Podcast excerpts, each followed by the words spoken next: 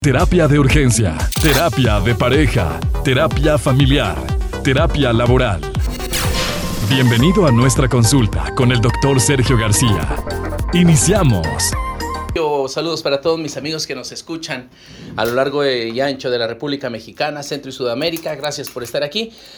Mi querido Pollo, hoy, esta semana, esta semana y, próxima, y la próxima vamos a hablar acerca de los pros y contras de oficios y profesiones. Y hay uno que hoy vamos a, empezar. Esta semana hablaremos de profesiones, la semana que entra de oficios. Hoy vamos a hablar acerca de las enfermeras, Pollo. Enfermeras y médicos. Es súper interesante porque para la gente pareciera eh, como que es uno de los más chidos y que se la pasan muy bien y que este, no tendría ninguna situación contraria a ser médico o enfermera, pero se equivocan. Quiero compartirles algunos detalles al respecto. Para ser médico o para ser enfermera se requiere primero tener una, eh, un, un, amplio, eh, un espectro de dolor alto un, un alto nivel de tolerancia al miedo y al dolor ajeno. ¿Por qué? Porque se necesita desensibilizar para poder ayudar a una persona que está sufriendo. ¿Qué significa eso? ¿Que no le duele? No, sí le duele. Al médico le duele, a la enfermera le duele.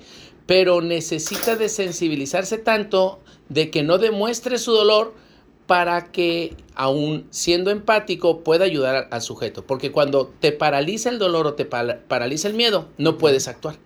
Entonces un médico que se paraliza porque un niño está llorando, porque se, cortó una manita, porque la metió en, en, algún agujero y algo le ocurrió ahí o le mordieron un cachete, un perro, imagínate una situación de esas, entonces no tendría la habilidad o la capacidad para poder resolver el desafío.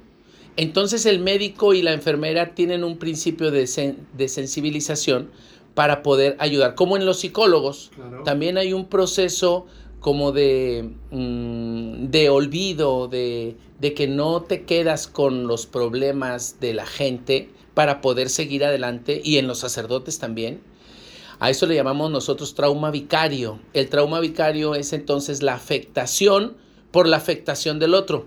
Y eso ocurre en enfermeras, en médicos, en sacerdotes y en maestros principalmente. Bueno, entonces tenemos que hacer un, ejercicio de escudo para que no ocurra eso. Entonces los médicos y las enfermeras necesitan desensibilizar. Si no se alcanzan a desensibilizar lo suficiente, si no trabajan en sus emociones lo suficiente, no están capacitados para eso. Y cuando terminan la carrera y comienzan las prácticas, es entonces cuando entra el sufrimiento y ¿qué crees? Se tiene que cambiar de carrera. Entonces, eh, la profesión de enfermera y médico es una de las más difíciles, sí, de las más complicadas, sí, y que requiere muchos años de, de estudio. Por ejemplo, para ser médico se necesitan aproximadamente seis años de estudio, cinco años de estudio, un año de práctica, un año de, em, servicio social. O sea, una cosa es el internado y otra cosa es el servicio social. Son dos años, pollo, posterior a que termina la carrera. No es uno como en la mayoría de las carreras, son dos. Entonces estamos hablando que son aproximadamente entre siete y ocho años de, de permanencia previa a que le entreguen la autorización para ejercer independientemente. Los que quieren especializarse tienen que hacer un examen, en el caso de los médicos, para eh, hacer una especialidad como ginecología, como nefrología, como urología. Esos son otros entre 3 y 4 años. Hay unas que llevan hasta 5 años para especializarse o subespecializarse. De tal forma que un médico especialista que nosotros conocemos como un otorrino, por ejemplo, pudo haber estudiado nueve años para poder llegar a ser otorrino. Y aparte de eso, cada año o cada dos años, dependiendo de la carrera, tienen que estar actualizando esa especialización para seguirse certificando como médico especialista en lo que hayan estudiado. Y en el caso de las enfermeras, hay dos caminos para las enfermeras, uno por la, medio de la licenciatura en enfermería, que dura cuatro años, y otro camino es el camino de la técnico en, en enfermería, o sea, una enfermería con categoría de técnica, que, que también eh, es padrísimo, pero puede llevarle dos años a dos años y medio ese estudio y que se estudia posterior al bachillerato. La diferencia entre esas dos categorías es que las técnico ganan menos que las licenciadas, supuestamente, ¿verdad? Eso, eso es, es, lo que se supone.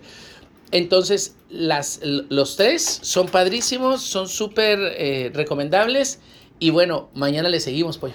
Comparte tus comentarios en nuestras redes sociales. Terapia de Urgencia o en Facebook e Instagram. Terapia de Urgencia